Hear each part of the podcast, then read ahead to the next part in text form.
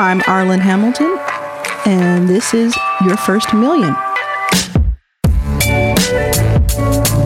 I'm a venture capitalist. I started my fund Backstage Capital from the ground up while I was on food stamps. I have now invested in more than 100 companies led by women, people of color, and LGBT founders. After having raised more than $10 million, people often ask me how I did it. I created this podcast so I could tell you my story and so that together we could go on a journey and speak with some of the most successful people in the world from all backgrounds and walks of life to learn how they got their first million. And who knows, maybe I'll reach my first million in personal capital while I'm recording this series. There's only one way to find out. This episode is brought to you by DigitalOcean. Let's go. Welcome back to Your First Million podcast. Wow. I mean, I knew that doing this podcast would be fun, would be informative for me and therefore for other people, and would be well worth the time and effort and carving out this time and to do it in my schedule. But I can't tell you how much it's exceeded even those high expectations. It has been really wonderful getting to talk to people from all backgrounds, because really, it comes down to everyone is human. Everyone goes through ups and downs. And the people that I've been talking to, at least, are interested in paying it forward and teaching, whether that be with capital or with their learnings. And it's just been very fulfilling. Plus, your comments and your sharing and your rating and your downloads, all of that is, I see every single one, and I really, really appreciate each one. And I hope to keep doing this. I hope to keep going. I want to take a special moment. I know we mentioned it at the top of the episode, and we'll mention it again, but I want to say once more, thank you to DigitalOcean. Before the podcast was even recorded, they stepped up and sponsored the launch of it. And I just wanted to thank them for doing that. I'm having conversations with some other companies about joining as sponsors, and I really appreciate that. And that's been a really fun thing, because, you know, we're talking about money on the show a lot. And I mentioned this in one of the episodes, but I was offered money to sell the show before we got started, to sell it and kind of a package deal or whatever. And I was going to do it because it's a lot of money. But I thought, man, I'm having so much fun. I love being able to just own all of this and be free when, you know, to post whatever we want to post, whenever we want to post. And so I've kept it indie for now.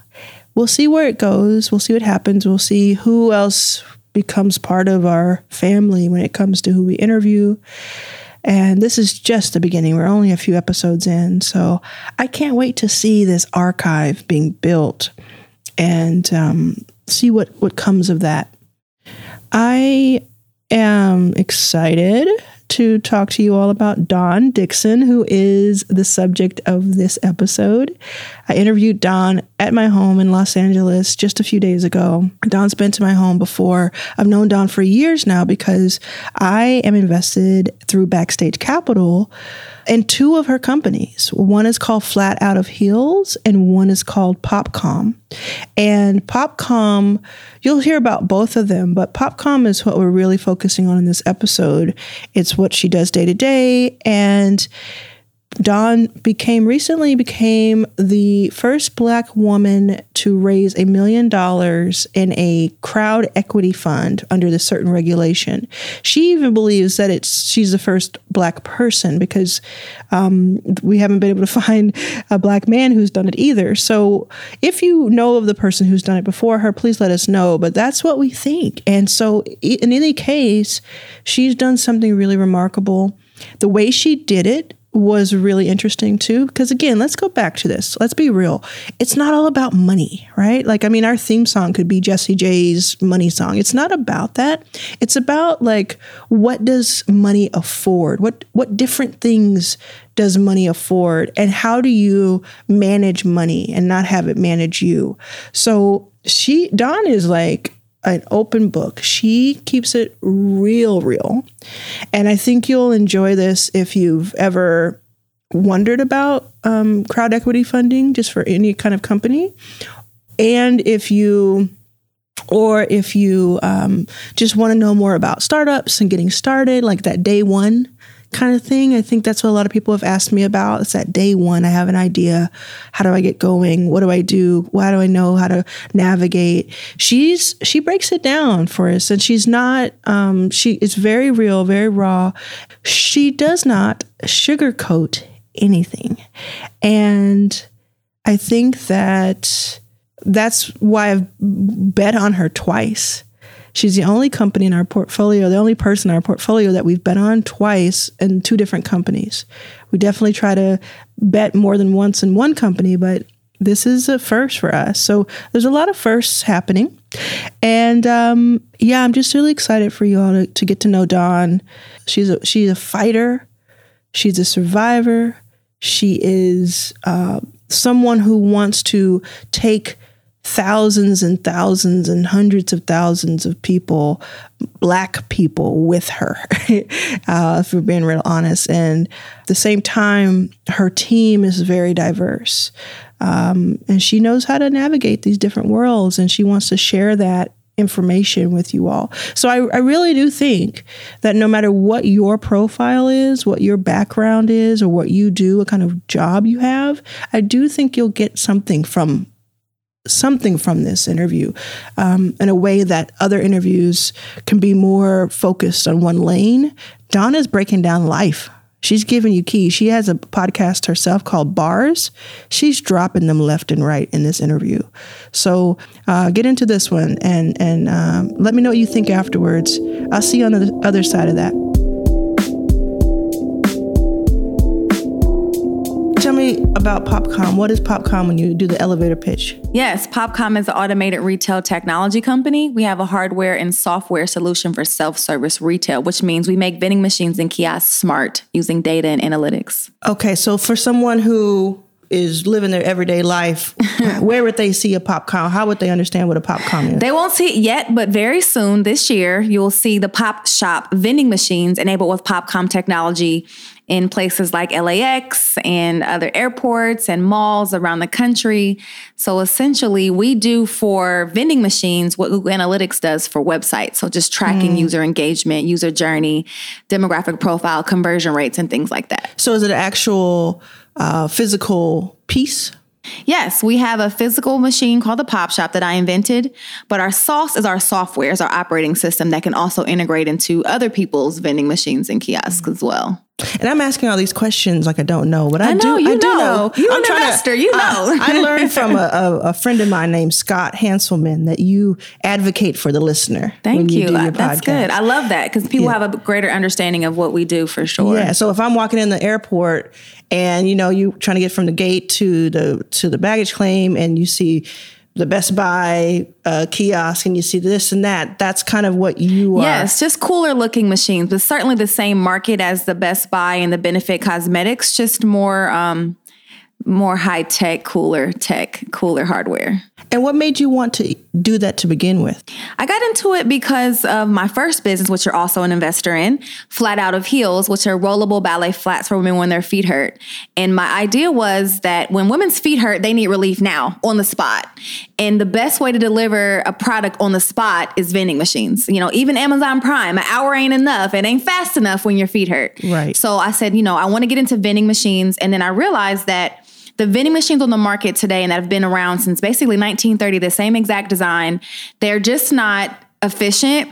They're not cool looking and they're not tech enabled. So, you know, I wasn't able to get the data that I needed to understand how my business was performing from the vending machine hardware and software that exists in the market today. So that's how Popcom came to life. And I saw, speaking of your Flat Out of Heels, we saw Amaya yesterday. And the first thing she said to you was that she was at the club in Vegas. Yes. And she would have loved some Flat Out of Heels. I hear it every day. Machine. That's why I never gave up. And you I hear it every day. Every day. Since 2011. That's why no matter what happens, I don't quit. So you went, you were a very industrious person because you saw a problem years ago with women, mostly women. Yeah. Their feet hurt and they want to switch out of their heels. And you provided a product for that.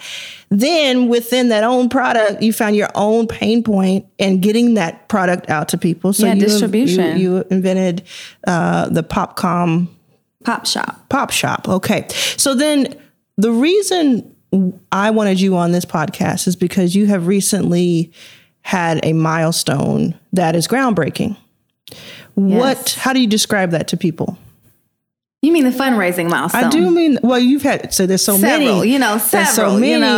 You know, but I think the fundraising milestone is the most notable recent accomplishment, which is just me deciding that I was going to go the non-traditional route to raise capital to expand the business, and decided to go the crowdfunding route through the Reg CF, which is Reg CF crowdfunding through Title III, which allows you to raise up to $1,070,000 per 12-month calendar year from accredited and non-accredited investors through a general solicitation online. So let's talk about that just for a second, because what people are used to when they hear the word crowdfunding is Kickstarter, Indiegogo, stuff like and that's really great, because when you do a Kickstarter, you can support someone, maybe a creative person or even a company. You can support them. You can get the product early, that sort of thing. But you do not gain equity in that company when you do one of those types of crowdfunding.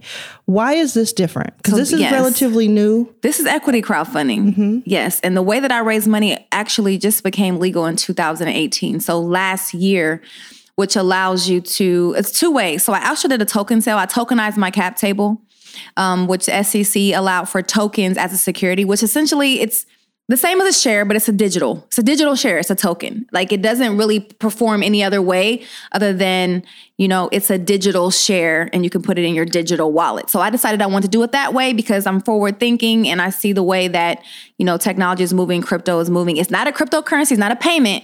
It's a token as a security. Mm-hmm. This is not Bitcoin. It's not a Bitcoin. You can't buy nothing with a Popcom token. It is a security, like a share is a token. Mm-hmm. So instead of getting a paper certificate, the way they used to back in the day where you buy stock, you get a stock certificate. This is a digital version of a stock certificate. Mm-hmm. It's a tokenized security, which is new. This is very new. So you raised the $1 million and what did you become? I did raise, you know, and it was very surprising. And I was very happy that the community came behind me the way that they did. And we raised in, you know, we maxed it out. We raised $1.3 million actually, and only could take $1,070,000. And I became the first, I believe, Black person. They say Black woman, but the first Black person to raise over $1 million in an equity crowdfunding round in the world. Right, which we are on the ground floor of right now. And you are the first, and you can't take that away from you. How did you do that? That's the big question, because first of all, people could put in, what was the minimum people could put in? The minimum was $252 for my particular campaign. You can set your minimums. Why did you decide on that number? I felt like $252 is high enough to kind of filter out people that are not very serious. You know, it's not like $50, $20, but it's low enough that it's affordable for an everyday worker, you know, a middle-class person that wants to invest and wants to get into private equity. Because as you know, prior to this JOBS Act being passed in 2012, if you're not an accredited investor, meaning you make $200,000 a year as an individual, $300,000 a year as a couple, you cannot invest in private equity, privately held companies. You have to, you just couldn't. Mm-hmm. And then even if you did have that, most of the time in our communities, you don't have the network to get that access. No, you can't get into every deal. So you can get the deal. Yeah. You know, so I keep seeing these things floating around about Uber. Somebody invested $5,000, turned $25 million. Well, somebody had to call you and say, hey, you have $5,000 to invest. Absolutely. It was like you had to have a friend to put you onto that deal. And so this democratizes that. Absolutely. And not only does this reg, what is it? Reg CF under Title III of the JOBS Act. Yeah. Not only does that start to democratize things, but it wasn't just like this thing was, first of all, there was years and years of getting it legal. Yes, right? There were so many people involved in getting it legal. But then once it was legal, you have to really have had to study and understand this in a way that you're almost you're an expert now. I spent a year studying it intensely, and I did blog about the whole process on my Medium blog, medium.com, / Dawn Dickson, and to share the journey because it was not easy, but I knew and I realized I was doing something that's very groundbreaking. And at the same time, there was a lot of resistance from the traditional community, not Backstage, but the traditional community was like, no, if you do this, we don't want to invest because we don't want all those people on your cap table. But there's only one line item on my cap table representing that entire round. It's very similar to a syndicate. Yes. So there's going to be people listening, some people who are founders who totally understand what you're talking about. Some people who are just like, I don't get this part of it. That's okay. Basically, what Donna's saying is that usually when you raise money from investors, each person or each entity that invests in that company has one place on your cap table, which is the list of investors, essentially. What some investors who are not as educated fear is that when you do a crowd equity raise, or they say they fear it, I think they use it as an excuse. But what they say they fear is that, oh, you have hundreds of people on your cap table. That's too messy. That's too complicated. And what really happened in your case and in a lot of cases that are done methodically and with forethought is that it only represents one place on that cap table. One place on the list of investors that encompasses 2,300 individuals under the same rules and under the same, terms of investment, which means you don't have to deal with all those people. You deal with one body of individuals. Mm-hmm. And so, yes, it's an excuse. Yeah. So you said 252 was the minimum. Then how many people ended up investing in that 1.3 or that one that you count? Yeah, the 1,070,000 that we actually take out, a little bit under 2,300. We had about. And the average investment was $500, mm-hmm. which we had probably about 10 people invest between 8 and 10,000, like 10 individuals. And then the rest were really, $250 to $1,000. Mm. And I love that. It's micro investors. And it really, really shows I'm very proud of. Now we have 2,300 people that invest in early stage tech companies. Yes. So when people say there's no investors or black people don't invest or diverse communities don't invest or people with, who don't have $100,000 a year don't invest. Well, yes, they do. And we're continuing to show that over and over again now. Give me an example of someone who invested that didn't know you before, who you've met, because you're on the road show right now. Yeah, you're talking to people, you're meeting people, shaking hands, thanking people for investing at these different cities. Give me a profile of somebody who invested in what would they have known about venture capital or tech startups before and today? Definitely. And that's the great thing about it. We did raise the money. I said, I want to go out and I want to touch the people. I want to meet them in person. I can't go to every city, but we're going to the top 5 cities from the campaign. And we had our first kickoff last month in Columbus, Ohio, which was Ohio was our number one state, which is where, I'm from, which is amazing. And, a lot of people, they saw it on Facebook. We were crushing them with the Facebook ads. And then they saw it on the Breakfast Club, which was an amazing exposure for me. But they saw the interview in the Breakfast Club. They became aware of that they could get into early stage tech, private equity through this campaign. And, I'll give a woman that comes top of mind is an older woman. She's, a career woman. She has her typical 401k and investments, but she's never invested in tech. She's never angel invested because it's kind of like intimidating to go give a stranger your money and go through the legal work that you have to go through with doing an angel investment and looking at term sheets when you're not that type of investor. Which is a great thing about platforms like StartEngine is they do that work for you. Mm-hmm. And StartEngine StartEngine is where you did. That's where I raised. There's several of these platforms, and you chose StartEngine, and it's worked out for you. Yes. So she saw the Breakfast Club interview. She did Googling on me, seen my story, and she said, "You know, I want to support this young woman." Another person that comes to mind is a young lady, a very young woman in her early 20s, just out of college, got her first job. And, you know, she's interested in tech. She wants to be a founder. She's inspired by me as a founder. And she's like, you know, I want to get in on something. And someone tweeted me a couple weeks ago that I make them feel as sophisticated as any investor in Silicon Valley. Mm-hmm. That touched me because now that bridged the gap. Like, they have access to these deals because, of course, I have people on my cap table that are VCs. I bridge the gap between like everyday person and a VC and also the information that they're now privy to. I mean, I'm very transparent. Of course, raising money on this platform, all of your documents, your financials, your projections, they're public now. So that's like, I'm out there, but I wanted them to be able to see like, what does a term sheet look like? What does a, you know, Reg CF filing look like? What do projections look like? I'm educating people as I go. Mm-hmm, mm-hmm. And you don't have any insights into the demographics of your investors. I mean, except for what you've seen. From what I've seen and from what I can gauge, I can comfortably say, I believe that about 85% of them are of African-American. Really? Black. But we have 12 countries and 42 states. Mm-hmm. Think about that. How impactful what you just said is. Mm-hmm. So of 2,300 or so investors, who the average investment was $500 across 12 countries, you said. 42 states in the U.S. You think 80% or so were Black. Yes.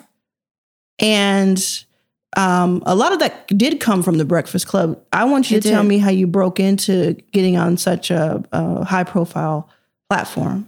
You know, I always reference back to like, I've been an entrepreneur 19 years and I've been building relationships for that long. And, you know, being a person of integrity, being out there, having my face in the room, all those things contributed to like what happened.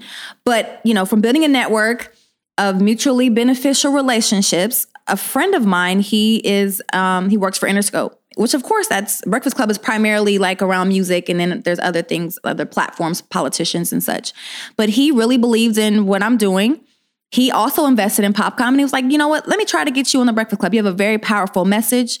It's, you know, the culture, a lot of the culture and the millennial culture, you can find them on the Breakfast Club and on the Shade Room. So I was on both. Okay. You know, I placed the ad on the Shade Room. And the Shade Room is run by a Black woman. Her name is Angie. Placed the ad on the Shade Room, paid for it. And then I didn't pay for placement on Breakfast Club. It was through my network. But they believed, and I also have a relationship with Angela Yee, but that the message of, you know, spreading and creating wealth in underrepresented communities is important for their platform. Mm-hmm.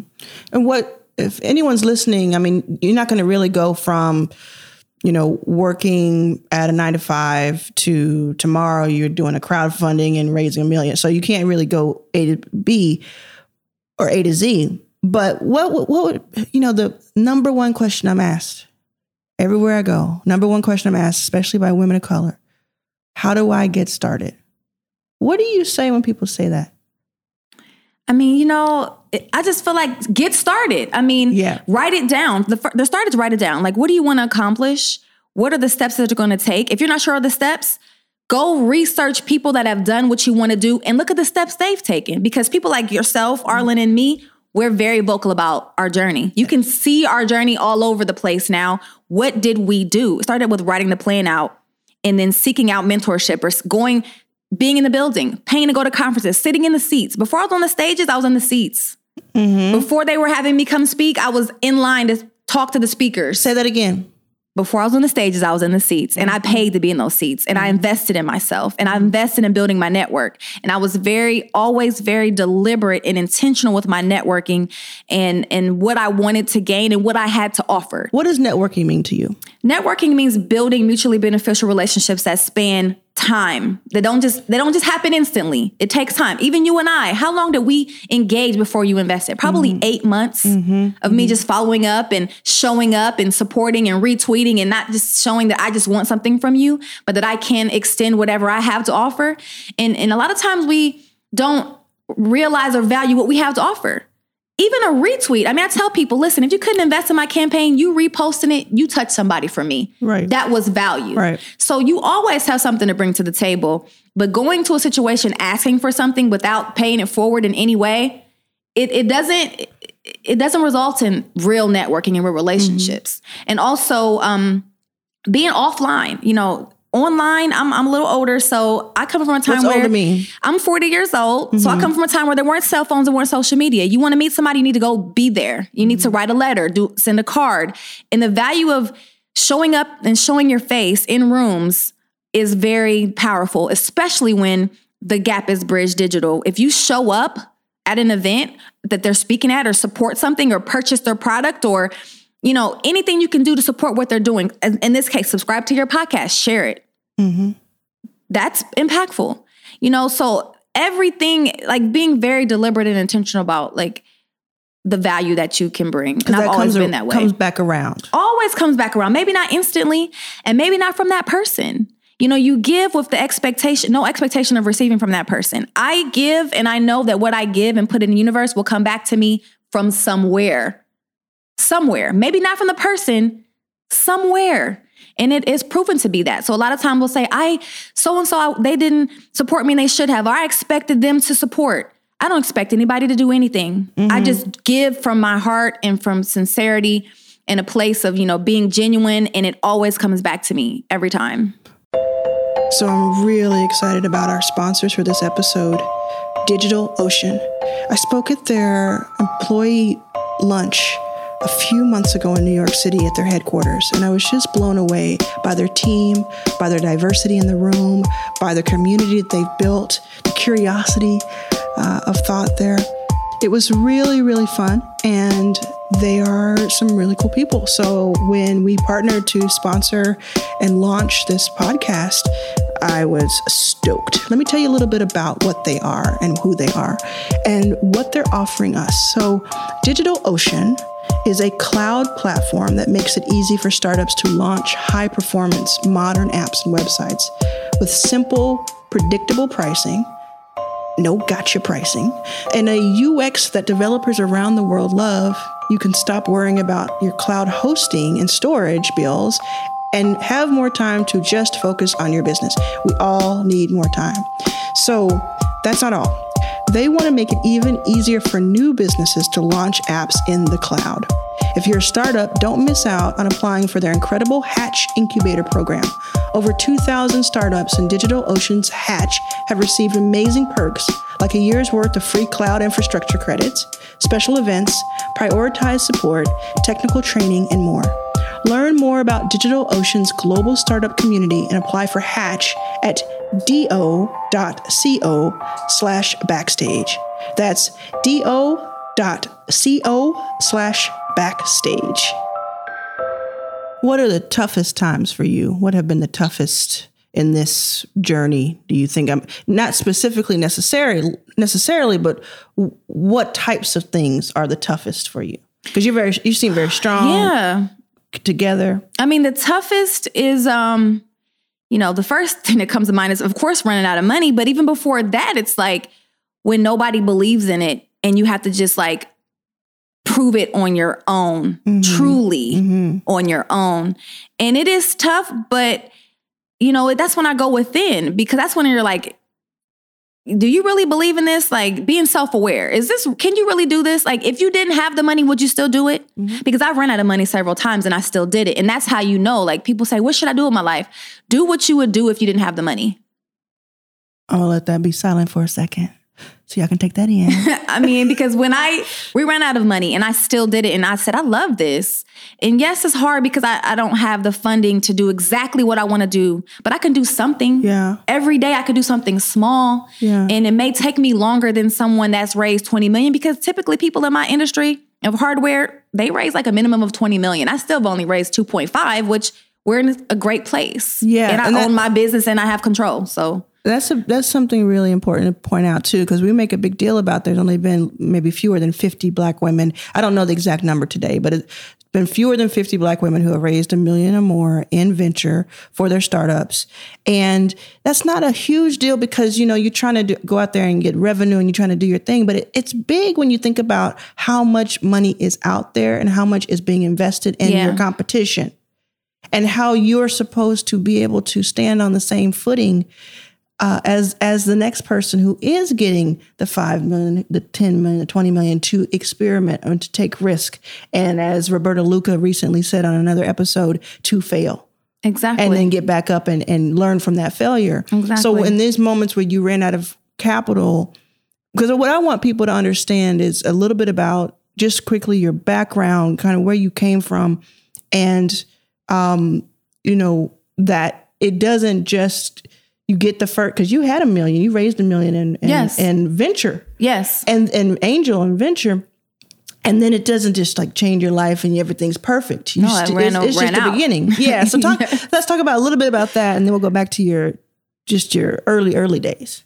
I mean, I think, you know, that's interesting because before I raised that money from VC and from angel, and I was just like looking at this time, 10 Black women that had raised the money and all of my, you know, peers of other races that have raised money. And I'm like, I just want to raise $1 million. Cause I know once I raise $1 million, problem solved, you know, I'm in there. Yeah. Cause people hear $1 million and they're like, oh my God, for a company though.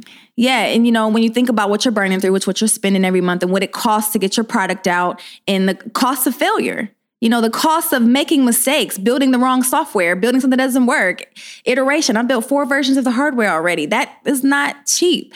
So I got that first money and I thought it was going to put me on a certain playing field in a certain, category,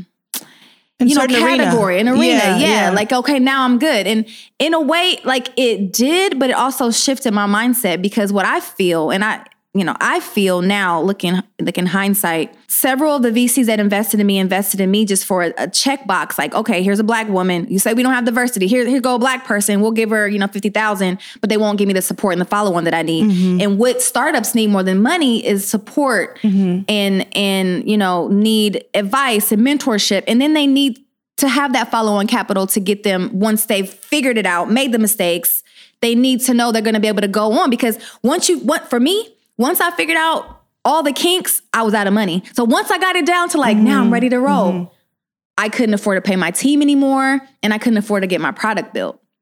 And they left me, they were like, well, you tried it. We gave you the first amount of money. And I'm like, but I got it figured out now. Now I know what to do. And I have customers signed up. Yeah. They're like, nope. We're not giving you any more money. Yeah. And the context on that, because I talked to so many different types of people, the context there is it does sound like, oh, you had $1 million and that wasn't enough, you know, but you're talking about, again, a industry and a world where people have millions to work with. And if you don't, it's almost like building a house. And they want you to get a whole bunch of full-time employees and increase your burn. Like the model, like, you know, I keep saying one day I'm going to write a book called like The Hard Thing About Hard Things for like people of color and underrepresented communities, because we have different hard things. That's a book that's out by Ben Horowitz already. No, Ben Horowitz has, I want to do like the version for us because we have different hard things. Yeah, the harder and things. The harder things. Or just like the different, the shift of it, you know? So it's like, that's right. We have different struggles that we face. So yeah, $1 million is a lot of money. I never will discredit that I was able to raise that first $1 million. But again, you know, I'm following the model they tell us because the model they tell us is raise this first $1 million and see, we'll get follow on. The percentage of women, period, of all races, and percentage of Black people, that get follow on is so extremely low. Yep. We talk about the numbers of that get the first check. Yep. 0.2 and 4% of women get money. The follow on is like, we don't even have these conversations about how much you don't get another check. No, it's real. It's real. It's horrible. So I just knew like, okay, I got the first check. As long as I hit my milestone to do what I said I was going to do with the first check, they're going to give me more. No. And so that's where you die. When I walk into institutional investors who are the people who invest in funds like mine, the number one thing I'm trying to get across to them is that the goalpost for us is moved all the time. All the time. And so these questions that were asked, well, why didn't it work? I was asked recently by a very wealthy person, man, you know, why did you run out of money? Why did you run out of this? Just grilled. Like he said the words, he said, that's startups 101 that you messed up, basically. And I just looked at him and I said, well, for him, he would have started on second or third base. So for you to falter at first base, for you to trip up at first base doesn't even register to him. But it's a reality for us every single day. Yet we persevere and yet we make our way. And this is what you've done here. You've hacked your way and said, you know what? I'm going to, this isn't working. What did Tupac said? The old way wasn't working. Nope. That's right. You know, so this is the different way. What do you want people to take away from your journey in the last couple of years? I mean, my journey, first of all, is of tenacity, never give up. If you believe in it and you know it can work, it can, because it all's in the mind, first of all, it's everything. And I definitely believe in the power of visualization and manifestation. I see it very clearly. I've seen myself raising the money. This is when back in December 2018, I couldn't afford an Uber. You're talking about 6 months ago? Yes. December 2018, I had used all my personal resources, all my money, keep to fund my company and keep building. Everything I saved up, all my credit. I was in LA. I needed to get an Uber and I had to call my friend like, hey, this Uber is $6. Can you call me an Uber? Mm-hmm.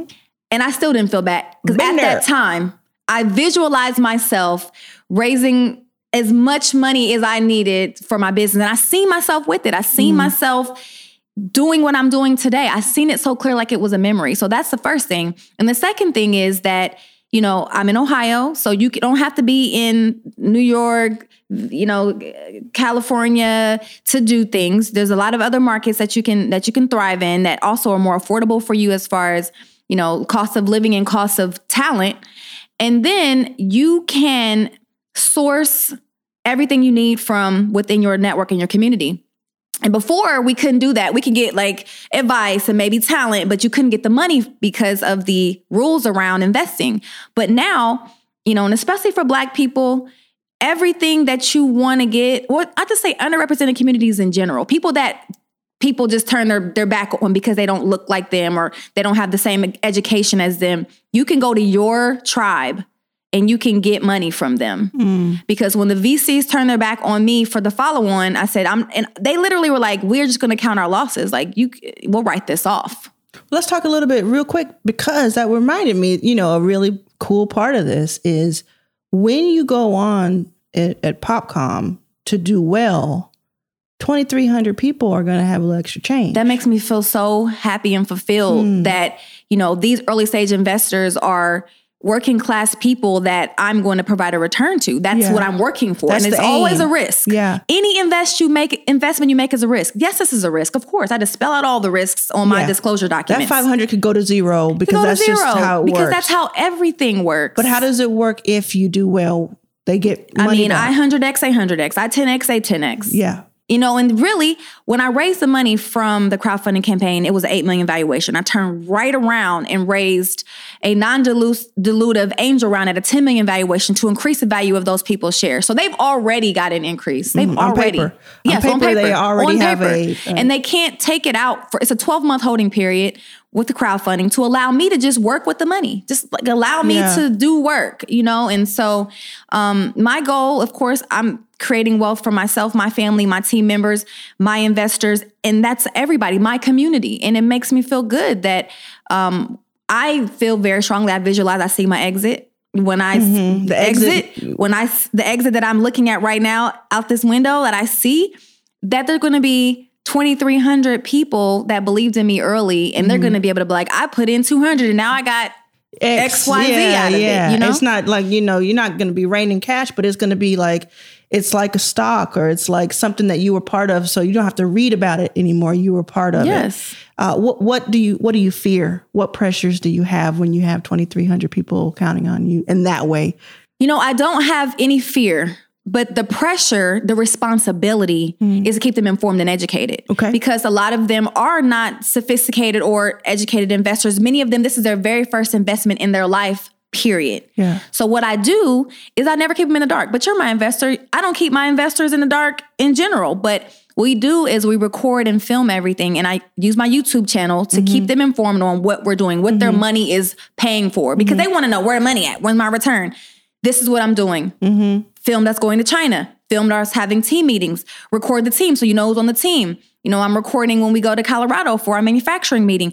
I want them to be there. I want them, they're part of the journey, but I want them to feel like they're a part of the journey, and I'm including them, which is never really done. I mean, in my view, just listening to you talk about this, that $500 is an investment in just the education alone, of understanding. Goodness. And if you get something out of it, great. And then these meet and greets, like I told them, don't come to meet and greet me. I'm putting you in the room with 100 other investors. That are in your city. In your city. And a lot of founders who invested in my crowdfunding campaign, I said, listen, you invested $250, you bought yourself a ticket to a room full of angel investors.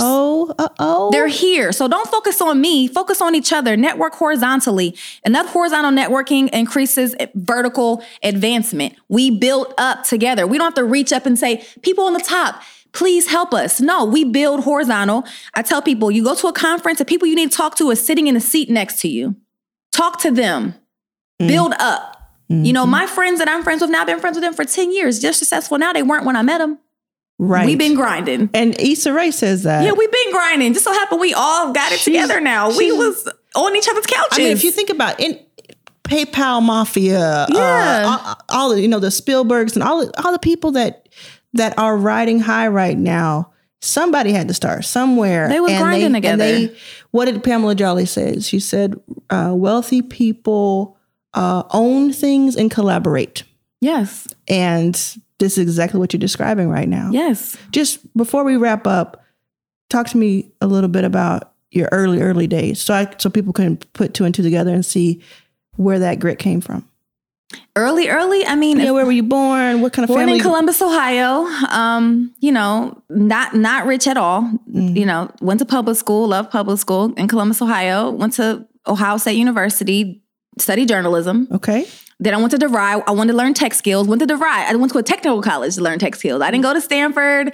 You know, I went to a technical college that I saw on TV. You want to learn tech skills? Does DeVry's still going? DeVry's right? still around. And so, I got great technical skills from DeVry. And you appreciate DeVry. I appreciate DeVry. So DeVry, anyone who has a contact to DeVry, I think you need to be on a commercial. I think you need to be in a commercial for DeVry. Absolutely. I got technical skills there. Absolutely. And I started my tech career. I started my first tech company in 2001.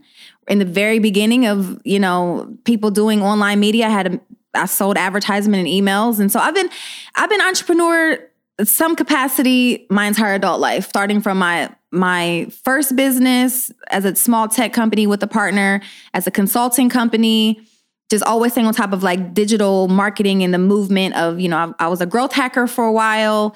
So it's like, I just always love the freedom. Nothing was handed to me though, for sure. You know, never was handed to me. Didn't come from wealth. Didn't have wealthy family members. But I did always see the value in networking. And the friends that I met in college at Ohio State, those were the first angel investors in Flat Out of Heels. My peers, those. So I've always gotten money from my peers, but they were accredited because they were doing well after college. And so I think the most important takeaway from my entire life is the value of treating people well at all levels and the value of seeing people for people and not for what they can do for you at the moment, but just, you know, for another example, at the meet and greet, a girl from elementary school had invested and she was there and I hadn't seen her since elementary school. And she remembered me from elementary school. Like, you were always just such a leader. Yeah. And I'm like, wow. So you never know who's watching, but I always treat people well and with respect, from the doorman to the CEO, you know, from the janitor to the CEO. Because first of all, we've all been in all levels of life and you never know where that janitor could be. And so I just never look down on anyone. I never feel like I'm better than anyone. And then I'm always very persistent with my networking and keeping in touch. You get my updates, my newsletter. Absolutely. I send an update at least every quarter to 500 people that know me. And they just let them know what I'm doing. Yes, yes. You know? If you are someone who is listening to this on your work break at the call center, your work break at the DMV, et cetera. What kind of hope do you see for the future? What is technology affording us in the future if we are not already in it? I mean, I always tell people, you know, technology and tech companies have the same needs and service needs as other companies. So if you have a skill set that you're applying to the call center, I mean, we need customer service for yeah. our tech company. We have graphic design. We have marketing. These are not all technical skills. It's a company. We have HR. My HR person has no tech background. Mm-hmm. You know, I have a content director.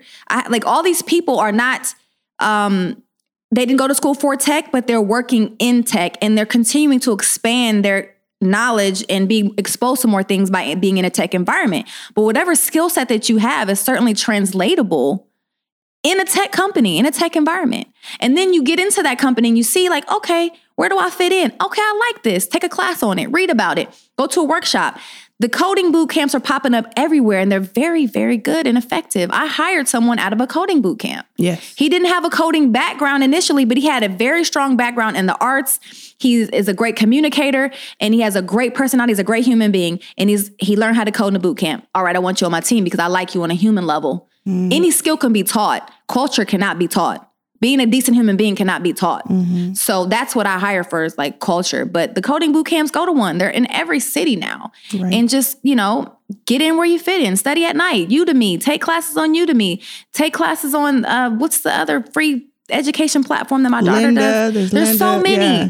There's so many. But you got to invest in yourself. You know, you have to do the work. You can't just sit around and be like, oh, I want to do it. What should I do? Start right now, today. When you get off work, go watch something and learn. Get a book. Yeah. Get a book. Do Google, something. Google read a book. Google. Yeah. Do something. Yes. And it, you know. Your skill sets are transferable. It can be at any level. Investing in yourself doesn't mean having thousands of dollars to invest in yourself. It means any level. Any time is investment. Time. Yes. And then finally, what is next? What is next for you? Next, getting the product out. You know, we have these 2,300 amazing individuals that invested in helping us to get the product out, fund entire new development, which my product was stolen last year. That's a whole nother podcast, but had to rebuild it from scratch again. And that is done. We've completed that. Rebuilt the CADs, rebuilt the machine. It will be in the United States from China in August, and we're mass producing it in the United States. And so that's the next steps, you know, fulfilling the customers, because the interesting thing about Popcom, we never had a problem with sales. I've had to refund 6 customers' money because I'm like, I can't give you your product yet. I can confirm that because I was there. Yes. You told me, and I did do that. That was hard. That was hard to refund that check. I did not want to. I think that's a networking situation because that's going to come back for you. I hope it does. But the point of that is you had people, big companies, giving me money. They want that product. It's never you just couldn't afford to build it and get it out there because it's such a huge undertaking. Yes. It's called non-recurring engineering cost, NRE, and it's the cost you pay up front that you never pay again. So it doesn't go into your long-term burn, but you might pay $250,000 just to get a product out that's going to cost you $5,000 to make again. Yeah. Just the first one cost $250,000.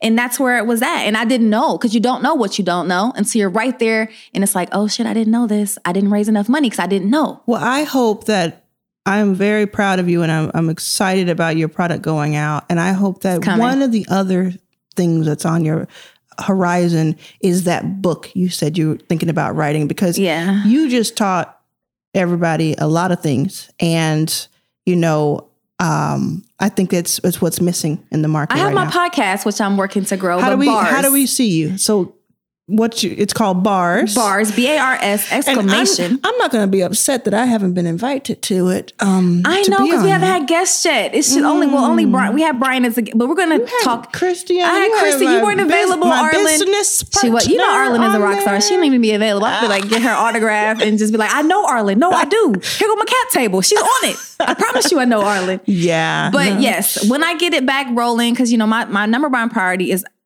building a business. But the podcast is coming. It's on Apple and Spotify now under Bars. There's archives, right? Yes. Bars by Dawn Dickson. Yes, by Dawn Dickson. And then I'm on all social media under Dawn Dickson, DickSon. And I'm always giving out game.